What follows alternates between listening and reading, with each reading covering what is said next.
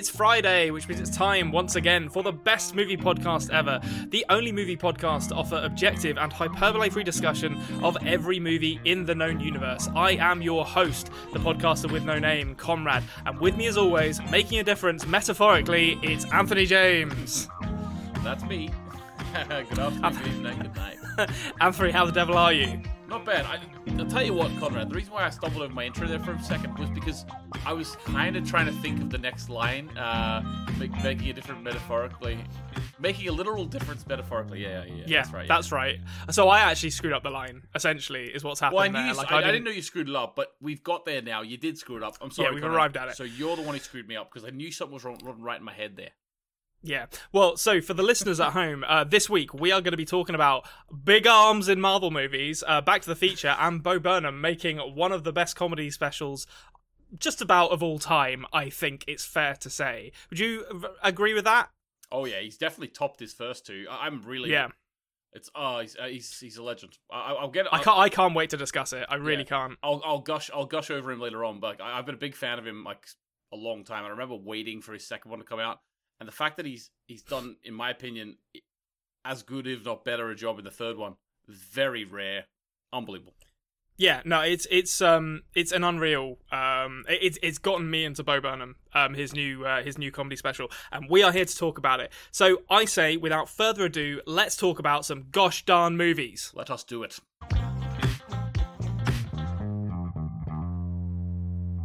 Movies. We're here to talk about them and we're not here to to faff around with anything else. Uh, there'll be no preamble here. The the first thing that I think we need to talk about, the whole internet was a buzz about it, and that is uh your Chris Hemsworth is fucking jacked um, Yes. on the set of um, Thor: Love and Thunder. There was a image of him and Taika Waititi circulating, setting Twitter abuzz. Um, and I have just sent it to you, Anthony. Uh, So for the listeners at home, would you kindly open the image that I've sent you? Um, and we want I want to get like an honest reaction to how big Chris Hemsworth is now. Okay, give me a second. Uh, Thor jacked is what you've called it. Yep. All right, here we go. I like to honestly title my images. oh God! listeners at home, I like go and look at the Marvel Twitter feed, the Marvel Studios Twitter feed. Find this image of of Chris Hemsworth. The man is like uh, we talked a few weeks ago, uh, probably a few months ago now, about how Chris Hemsworth is going to play Hulk Hogan in a biopic, That's- and I was kind of like. I, I can't I can't really see it. Also, Hulk Hogan's a piece of shit, like so it's a shame. But like I couldn't really see it. But holy shit, is Chris Hemsworth big now?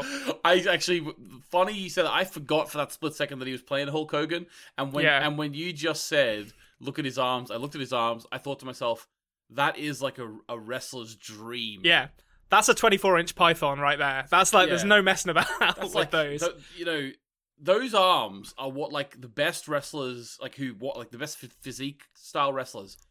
They have that for like six months of their career.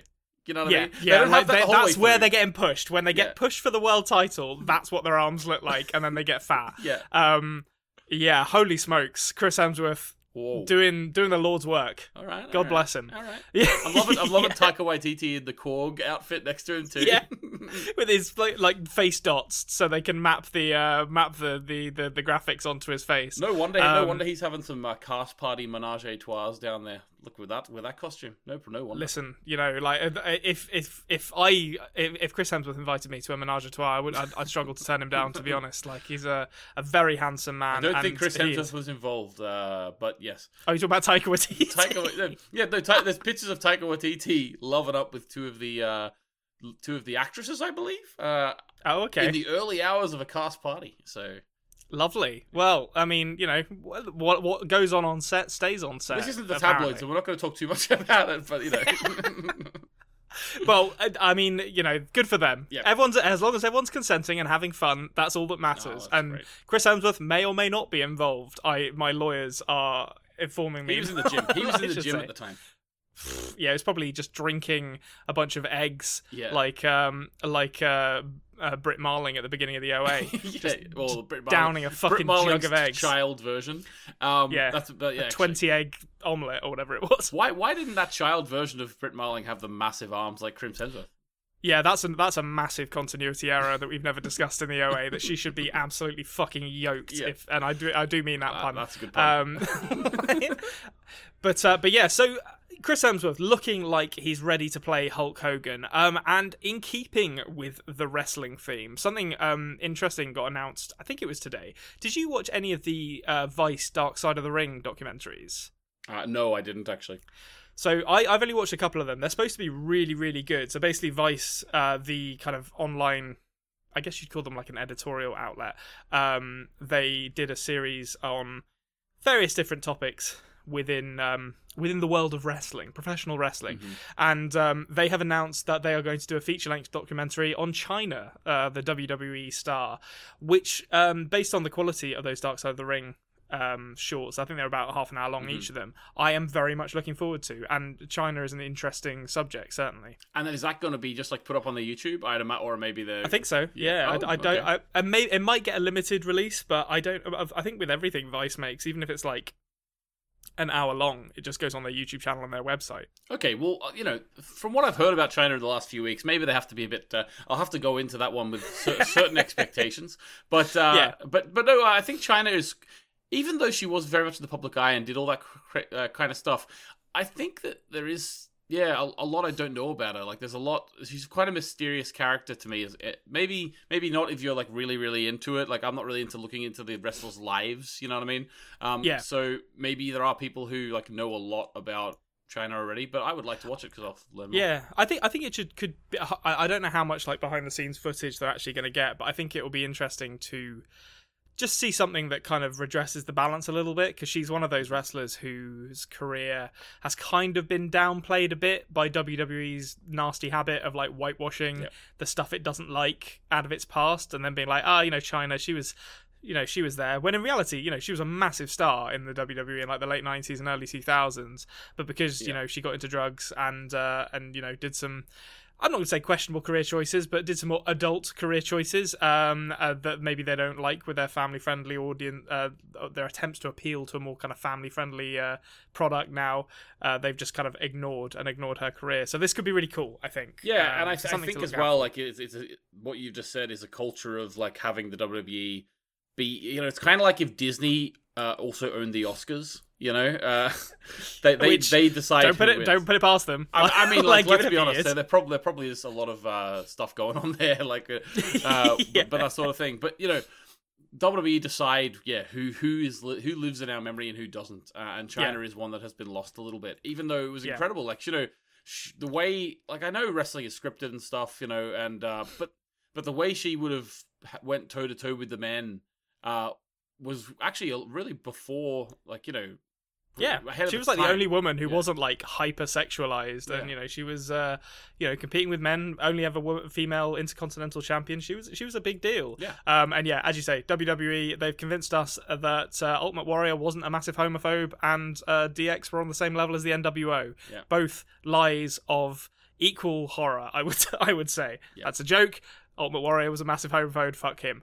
Um, but th- yeah, so that's gonna that's gonna do it for our news segment this week. Moving swiftly on from uh, from the hole that I just uh, potentially dug myself, we're gonna now take a take a. It's not a U turn. It's a kind of gentle curve into the exciting game show segment that all the kids are talking about. It is, of course, back to the feature. Yeah, it's not quite new, not, not quite new anymore. I noticed he's dropped a new word out there. I noticed It's still new. It's still new to me. it's still new, but we've we've seen the, we've seen the transition now. See, next week this is like a subtle transition, guys. You don't realize. Next week Konrad won't mention it's new, and I won't mention the fact that he didn't mention it was new. So that'll be properly not new anymore. Yeah, it'll be ingrained at that point. Mm-hmm. Yeah. So, for those of you who've never heard before, I have selected a feature film from 25 years ago, uh, as close to today as possible. Doesn't always work out perfectly. Anthony will hear five clues and have five opportunities to guess the film. Um, each clue that he hears will lower the amount of points he will receive ultimately. And of course, we encourage you to play along at home. I love hearing people in the comments telling me what clue they would have gotten it Yeah, on um, because it lets me know whether my clues are good or not. There's no rhyme or reason to these clues. I try to make them get easier as they go along, but to be honest, I haven't seen this film in. I'm gonna say 25 years. No, wait, hold on. How, how long ago did it come You, out? you- yeah, you saw it on the release date. Yeah, you haven't seen it. no, I literally, I think I saw this film when it came out. So, um, Okay. I, I, I've just realised how stupid that makes me sound because I literally just said I picked a film from 25 years ago today, and honestly, listen, I've been unwell this week, all right, listeners. You leave me alone. Um, so yeah, I think I haven't seen this film in about 25 years. Um, so my clues, hopefully, will shepherd you towards the answer. Um, but without further ado, Anthony, are you ready for Back to the Feature? I'm ready. Okay, here we go. Clue the first. This dark comedy was co written by Judd Apatow, though he did not receive a credit for it. Interesting. So an early Judd Apatow, Yeah, very early for him. very early. I've given you I've given you the genre. Yep. Dark comedy. Yes, thank A you. dark comedy, yeah. Ooh, dark comedy. In 1996. Dark comedy. Like.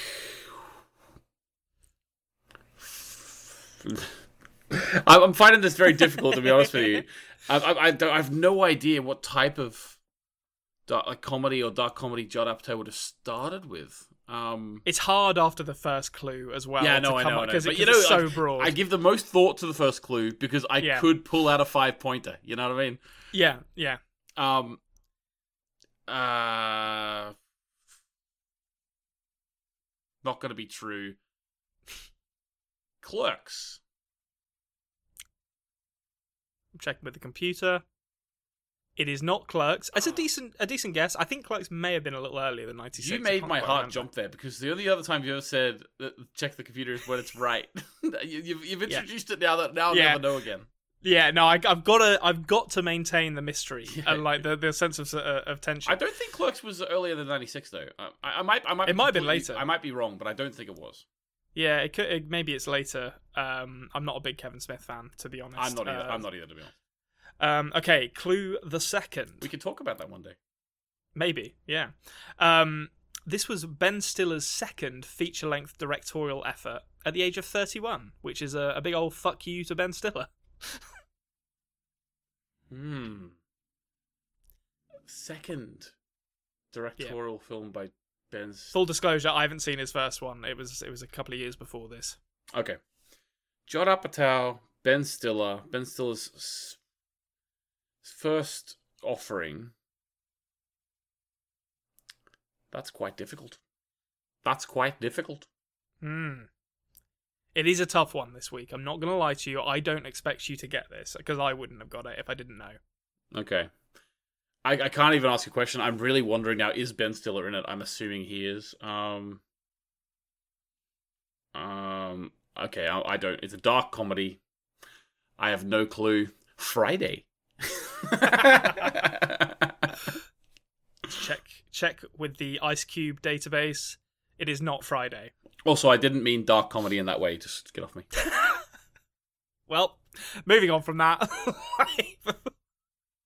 the third clue. Um, when negotiating his $20 million salary for this movie, Jim Carrey insisted that his attorney and two managers wear Ace Ventura dressing gowns. okay, okay. I think I know what it is. I can't believe that Jim Carrey was this weird uh, at this early stage in his career, but this is before the Melissa McCarthy stuff. I've got it. Okay? I think I've got it. What's this? Okay. Is this three points? It's the three points. Uh, that's all right. The cable guy. Let's check with the computer. Ladies and gentlemen, it is the cable guy. Anthony picks one out of the top drawer Oh, once again. yes. I didn't think you were going to get that. I did not think you were going to get that one. When I said the first time I said I got it, I thought it was Man on the Moon, and then and then I readjusted my thoughts and I thought no, but I know actually I've heard Ben Stiller directed The Cable Guy. That's very that's very impressive because I, I haven't seen the cable guy for about 25 years. I remember very little about it. I'm the same as you. I, I honestly I didn't see it when it, when it first came out. I was only five at that time, but I I, I saw it before I turned twelve. We'll say. Okay.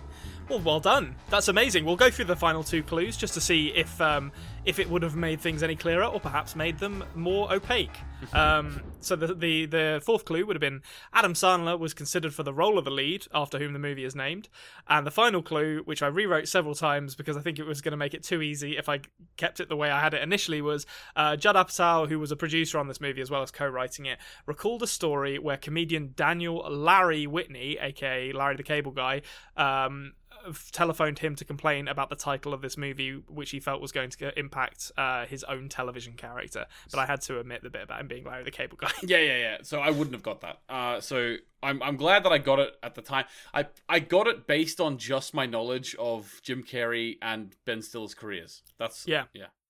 Yeah, I, I think that's that's an absolutely top-notch performance there in Back to the Future. Yes. Um, you should be you should be very proud of yourself, I uh, and I hope you at home have uh, have enjoyed yourself as well. I, I always loved like I, I, there was some people said last week that they they wouldn't have got it based on all the clues, which I thought thought's really cool because I got it after the second clue, and then they still were thinking like, oh, would I have got it? Like, so even after you mention what it is, they're still able to think on the next clue, would I have got it? Would I have got it? You know. yeah, yeah, and it lets me know if my clues are bad as well because Well, a lot of these have been just- very good the last few weeks. I'm getting them. That's true. Well, it depends how you how you qualify goodness of the clues. yeah, no, no.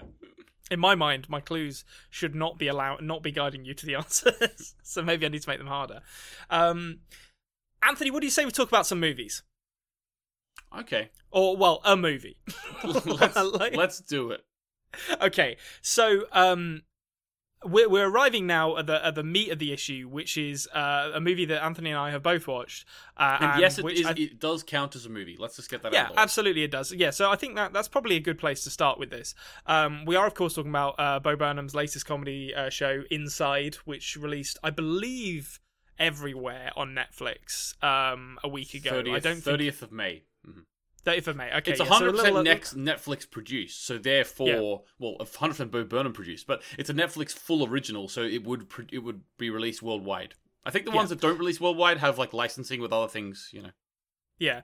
Now, and I, and I can hear as as you've just kind of preempted there, I can hear maybe some people, not our listeners, but just you know general discourse on the internet being like, this isn't a movie.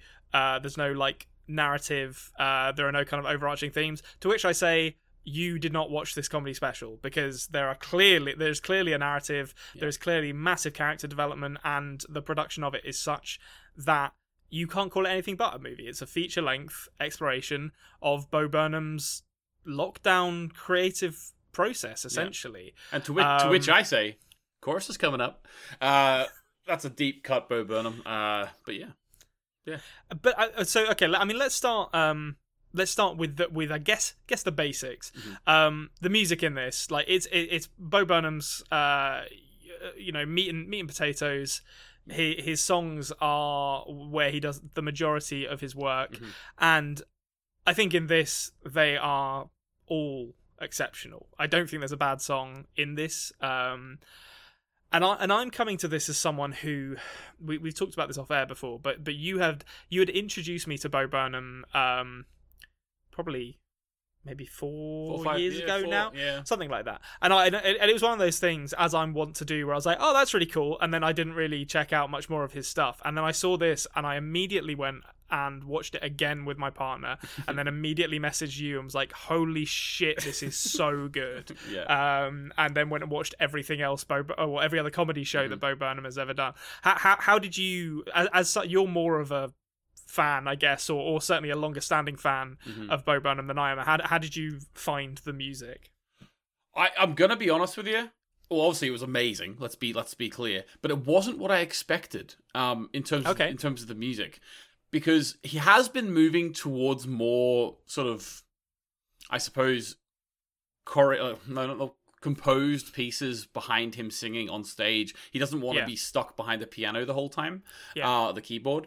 But so I was expecting, I was expecting, I honestly was expecting more of him just sitting in the room playing the piano singing to us. I was not expecting, like, I know we're not talking about it right now, but the lighting and the production value that he put into his songs, Yeah. I I wasn't expecting that. I wasn't expecting how well mixed and and and and composed the songs were. It wasn't just him on the, the keyboard. These were No. like some of these are banging pop songs. Like you know, Oh, absolutely. Yeah. Yeah, Like, yeah. There, there, there, are songs in here that I had stuck in my head for days afterwards. Mm-hmm. I still have them stuck in my been- head. Yeah, Yeah, I- and and I mean, you know, we can we can talk about the production. I think I, I- think it bears talking about. So certainly one of the things I, I don't want to get into a big debate of like you know what is a movie, Mhm. but I think the production in this is astounding for for one man. I know he had help like in terms of. There are other producer credits on this, which to me implies that there were maybe people helping him source the equipment and maybe giving him advice on how to use it. I also think I saw. I think I also saw possibly a credit uh, towards someone maybe grading some stuff for him. I think maybe Yeah. he sent some stuff uh, or used a Google Drive or whatever to get them stuff graded by someone else Yeah. and then back to him for the editing. Yeah, but so you know, I, I don't want to diminish the work of anyone else on this because there were other people working on it. But my impression is that he did the lion's share of the production, of the choreography, of the uh, I don't even know what you call it, like, but in theater terms, you know, the kind of setting of the stage with Blocking, the lighting yeah. cues. Oh Yeah, yeah, like- yeah, yeah. It's a lighting cue. and and it, and it is it is so good, you know, and and and, it, it's a sign of how good it is that the the opening song, um, where uh, Bo Burnham is singing about how he's got some content for Yeah, yeah, us. Uh, obviously, you know, he's a, he's a child of child of YouTube. yeah. Um, and it begins with he's in a dark room with what looks like a headlamp on, and as the song progresses, he he lifts his head up, turns the headlamp on, and the headlamp shines onto a disco ball Yeah. that we then see, and it, and it you know illuminates the room.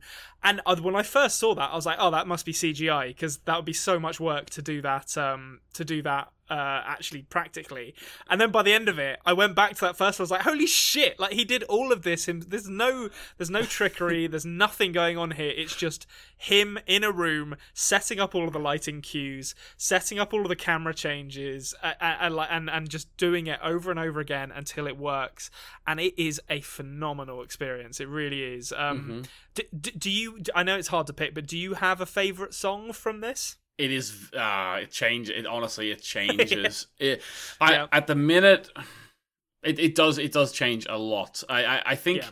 weirdly, like there's obviously there's a lot of like really really deep stuff. Like I love how Bo Burnham uh, melds his like deep thoughts and musings with the the comedy song.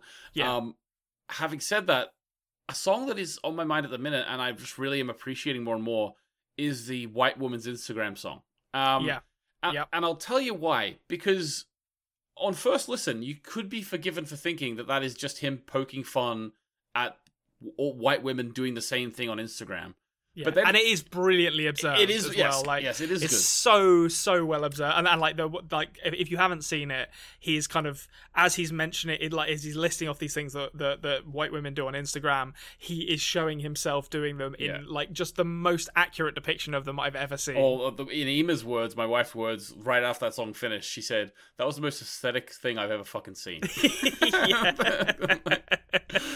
um. So, and, she- and she, Ema felt slightly personally offended by it, but uh, yeah, But my point is that even in that song, in the bridge, he he Mm. he starts like he breaks it down and starts singing really earnest, earnestly uh, about like he was he pretends to be a woman whose whose mother has passed away t- a decade Yeah. before, and it's, he's singing he's singing to his to the mother like like some people do on social media. They'll put up messages saying it's been 10 years since they're gone and saying i miss you and he it's so earnest that, Yeah.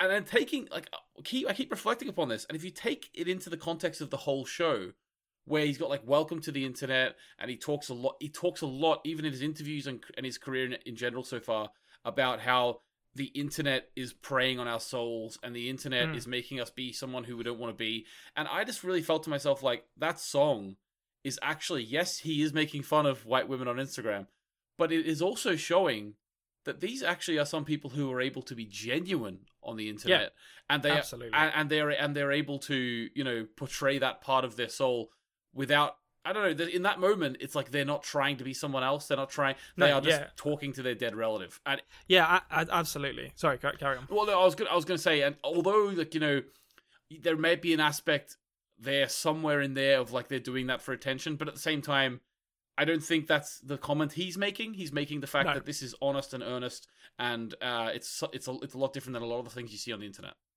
Yeah, and I I think that's absolutely borne out by the sort of presentational element. So like when it gets to that middle eight where he he stops, you know, the song is all you know like a a, la- a golden retriever and a flower crown, all this kind of stuff Yeah, that you'll see on um, a goat cheese uh, salad. on, on Instagram, goat cheese salad, yeah. And then it gets to this middle eight where it just starts. It's, it's essentially you know like this just message to one's dead mum basically and the screen is shot in a in uh, i don't actually know what the aspect ratio of a phone is considered to be but it's very you know like oh, that, that, yeah, that's an Instagram one, so it's a square.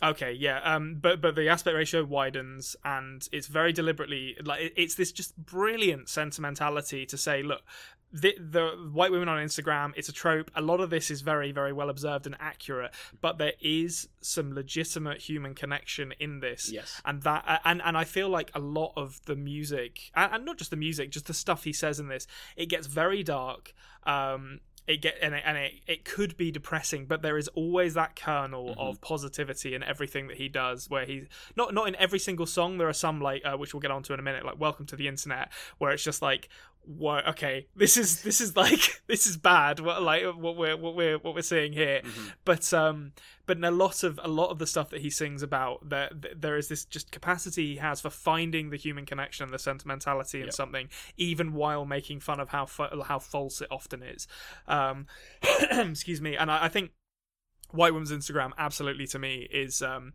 is one of one of the the best examples of that in this. I, I also I feel like I need to point out the um I don't even know the name of the song. I think it's called I Feel Like Shit, which is to me the the catchiest song on the whole Oh, really? on the whole uh, I love that song so much, and it's it's kind of like uh, it's it's um oh what is his name the guy the guy who did um Uptown Funk Bruno Mars Oh, yeah, yeah. it's like a it's like a Bruno Mars style kind of party anthem but it's him singing about how fucking how shitty he feels all the time uh, and it is um it has the best use of the line big old motherfucking duffel bag of shit which just makes me cackle with laughter every time I hear it.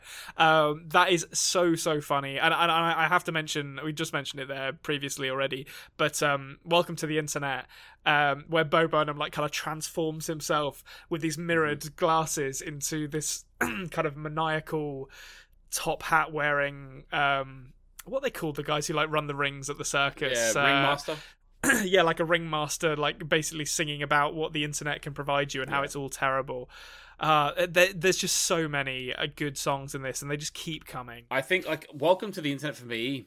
the- There's a lot in that one that sort of arcs back to some stuff from the past. So he actually wrote a song back when he was like 16, 17, when he was he was one of the first. Like he doesn't like the term, but he's not going to listen to this, so I don't mind. Uh, YouTube sensations, you know. Yeah, Like he only, I think he only had like 13 videos back on YouTube when he was 13, and he's such a he's he's, he's so hard on himself that even at that age, he hated the fact that he got um he he got popular on YouTube, and he wanted and he hated the fact that he that these other comedians would view him as getting his, his um his success overnight. So therefore, Yeah. he made himself. In a way, I, I believe he stopped doing YouTube in a way to try and please those older comedians. Um, And there's a lot of interviews you can hear from him where he, he there's even one where he does with Marc Maron, and he's like talking about how he wants their respect. And as and, and it they a lot of them also made made comments about him early in his career about the fact that he was too young, and also he uses music which is not real comedy. Um, yeah, and I just love where he's where he's come to now, where he's completely embraced what he is, and he's Yeah. he's actually he used to say that maybe one day I'll not do the music anymore, I'll just do stand up comedy, but he's since realized and reflected and thought, no, no, no, no, I this is my this is like my thing, and this is this is what I should be doing, and even to the point now where instead of transcending away or like I wouldn't even say transcending, moving away from the music into a normal stand up comedy, he's transcending the music, and I I find it even hard to call it a comedy special. Like it's Well, uh, I- yeah, I was going to say. I mean, the second half isn't really comedy. No. Like, there's a it's it, it there are still jokes in it, but it certainly becomes something far more. Prof- well, not not to say comedy can't be profound, but it becomes something maybe more profound than you would expect from a comedy special on Netflix. Which, let's be honest, the majority of which are someone standing on a stage telling dick jokes or whatever. Um, and the thing as well is is that he's he's actually improving. At, well, they're all trying to improve, but he's actually changing what he's doing. He's not. He he's. I was expecting him to be like every other comedian. That's why I said I expected him to come out and just play his piano and Yeah. sing his songs and that was going to be it, and I was going to love them, but that was going to be it. Because every other comedian finds their neat niche, they find their thing, and they do it for forty years. Yeah, you know. I just love yeah, and, and yeah. he and I, I think that that like leads us quite naturally into discussing something that you're you're much more um, able to talk about than I am, or, or talk about um, intelligently than I am, which is that there's a song in this called "Problematic," where he talks about his you know past self and basically saying why isn't the internet holding him accountable for all the shitty stuff he's done. And i think this this show is really like in, is really interesting when viewed in the context of the stuff he has done previously. Um so i i had seen bits and pieces of his work before this. Um i immediately went and watched make happy and alive And what? and what? I don't know why i think keep thinking it's called alive. Like it's I think that. but- Oh, um, is it is it just that the intro has something to do with alive? You know, where he pretends to It be, might do, pretends to yeah. be the dinosaur. Could be. It could be. Yeah. But but um. But it's really interesting going back and watching those, and I, I I really wanted to get your take on this because coming to them fresh in the year 2021, there are, to be honest, a few jokes that are like, oh, that hasn't aged super well. And and to be clear, they were made in 2013 and 2016. So 2016, not that long ago. 2013, the world was kind of changing a bit in terms of what you could joke about then. Um, I, I think But- I think uh, viewing any comedy from the past has to be viewed in context. So I think Yeah. I think the stuff that he's done in his big specials could I think when I think most people would just view it in the context. I think maybe he used the F word, uh, derogatory word for He uh, did, homosexual, at least once. I don't know if he would do that anymore. Having said that, um, having having said that, he has talked extensively about like his decision. uh, He like okay, basically the the F word, and I disagree with the use of it, obviously. Um, and I think he probably would now as well, because one of the reasons that he, one of his comedy heroes, obviously was Louis C.K., which was probably Yeah. the same as everyone until Louis C.K. It came out what happened, and knowing Bo Burnham and knowing like his interviews and how he talks about like being cancelled and stuff, um, I Mhm. think he would fully support what what happened to Louis C.K. Having said that, um, back in the day, he actually appreciated Louis C.K. How Louis C.K. would talk about like um for example, how he loved Ewan McGregor. He thought he was he thought he was beautiful, so therefore he would. Uh, Louis C.K. was like would would talk about how like you know he would let Ewan McGregor have sex with him and stuff. So Yeah. Bo Burnham used to say that he, he he actually liked that Louis C.K. would break down barriers in terms of it doesn't matter if I'm gay or straight, and just like you know just be like that. So that's why Bo Burnham on stage he'll he'll purposely um say things that might make it seem like he's gay even though he's not, right? Yeah. Um but one of the other things that he liked about uh, Louis C.K. was that Louis C.K. transitioned the, the F word into being like the word idiot.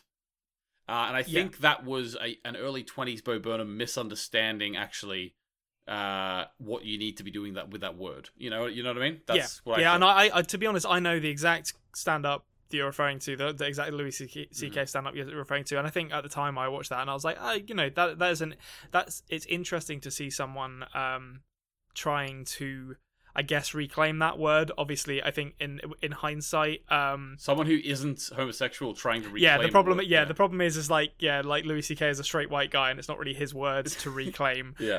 Um, same goes for for some some racial epithets that he uses Yeah. for the exact same reason. Mhm. Um, I don't, you know, I, he I, he might have been well intentioned, and I'm sure um, I'm sure Bo Burnham was well intentioned as well. Like he strikes me as a very intelligent and thoughtful man.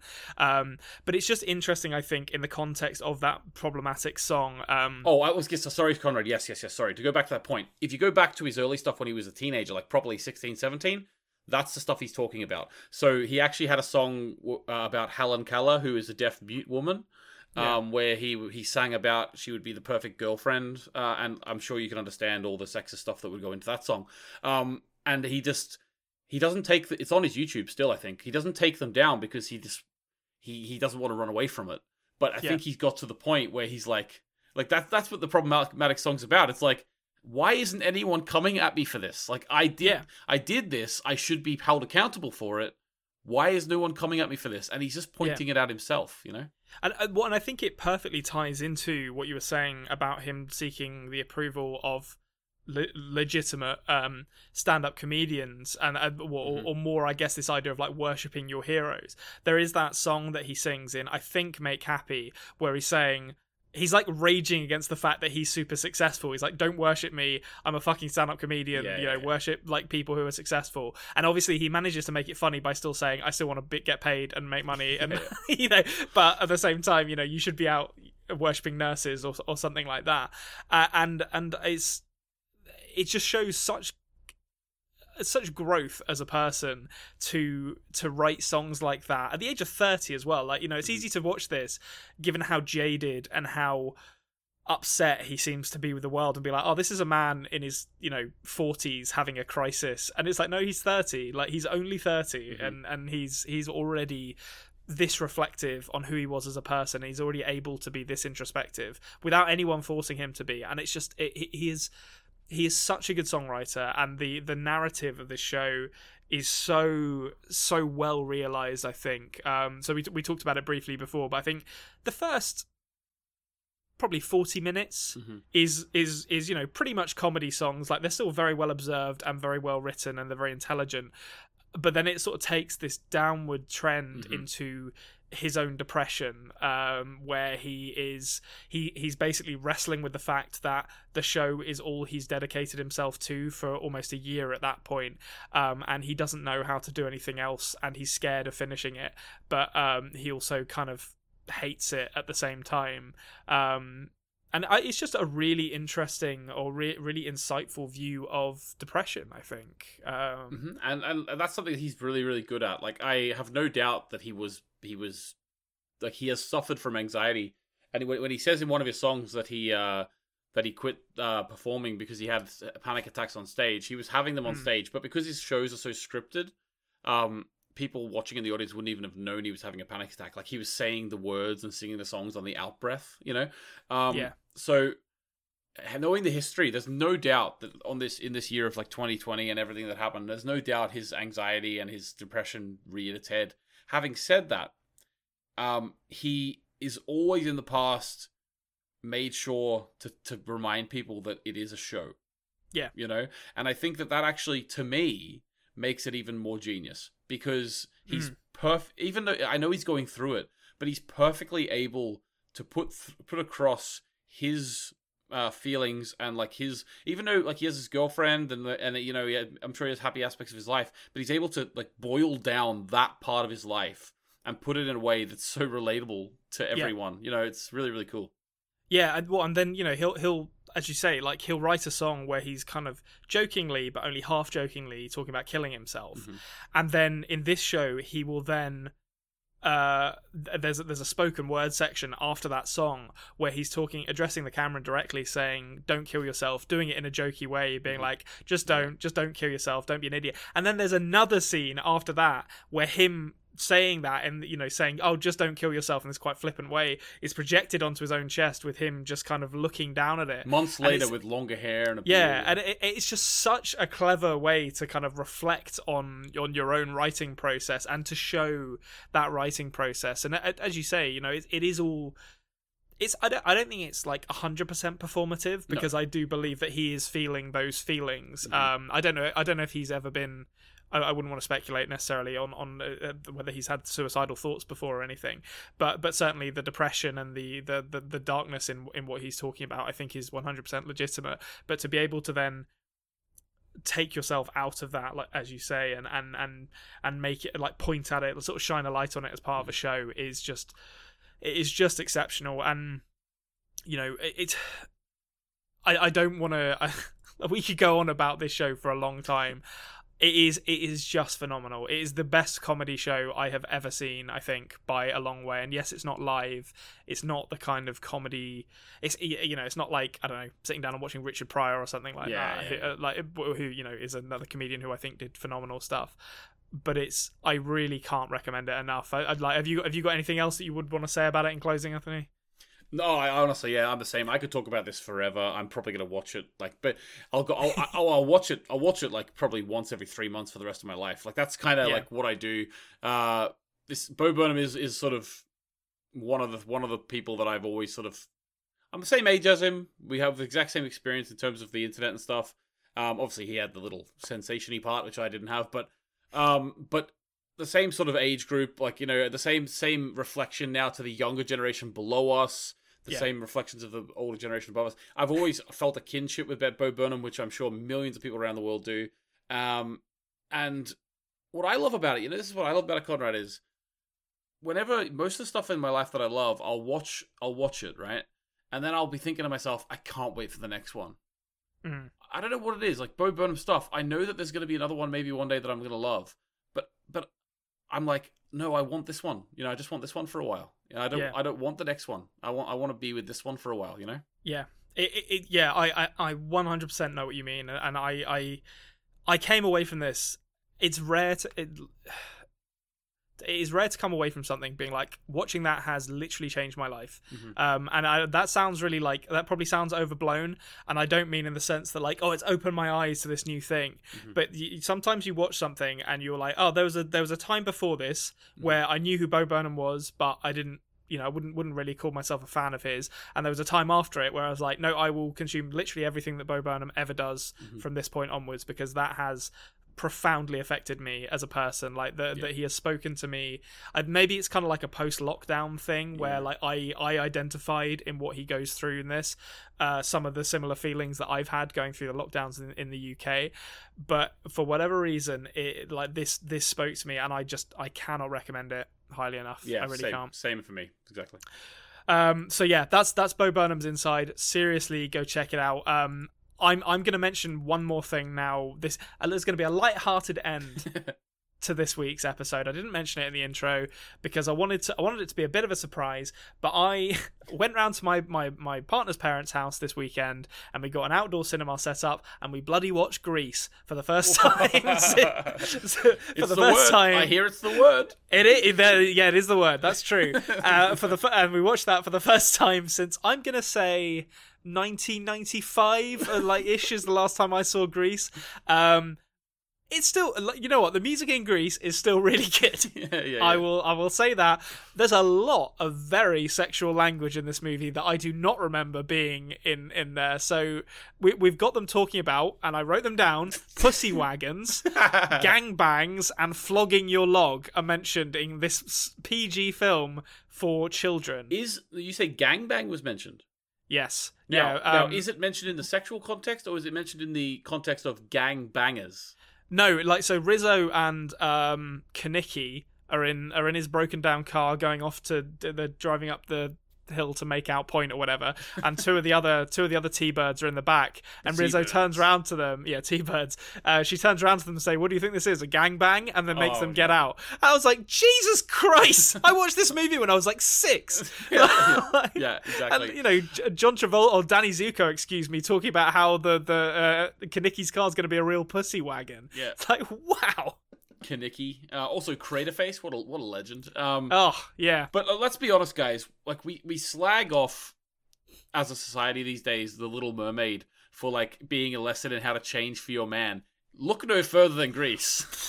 yeah. I, I was I was watching this movie, being like, does Danny? I don't remember. Does Danny Zuko have an arc in this? It doesn't really seem like he's changed much from the beginning to the end of this movie, and instead Sandy is just like, you know what?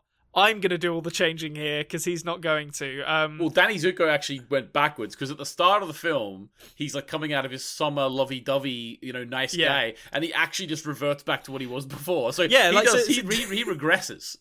yeah, his arc goes lovey-dovey summer loving guy, then to biker who makes fun of Sandy in front of his friends because he doesn't want to be embarrassed about going out the square, to threatening to change by becoming a bit more preppy and wearing like letter jackets. And then Sandy's like, "No, don't worry about it. You don't have to change." And he's like, "Yeah, screw that." And then goes right back to being the badass biker and she wears uh, skin-tight leather pants for him and smokes.